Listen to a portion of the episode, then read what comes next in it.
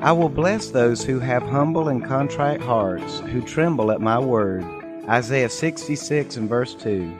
Humility and the fear of God lines us up with God's blessings. This is Lavoy Newton with an apple for today. Do you want God's blessing? We can line ourselves up with His blessings by a shift in our attitude. We are told God resists the proud but gives grace to the humble in 1 Peter 5 and 5. This gift begins with a proper recognition and acknowledgement of God. The enemy fell through pride, but Jesus gained our ultimate victory by leaving heaven and dying on the cross. We too are called to follow the example of our Savior through humility.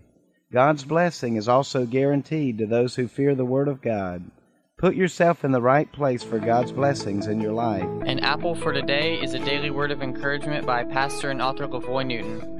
More resources and encouragement are available at anapplefortoday.com.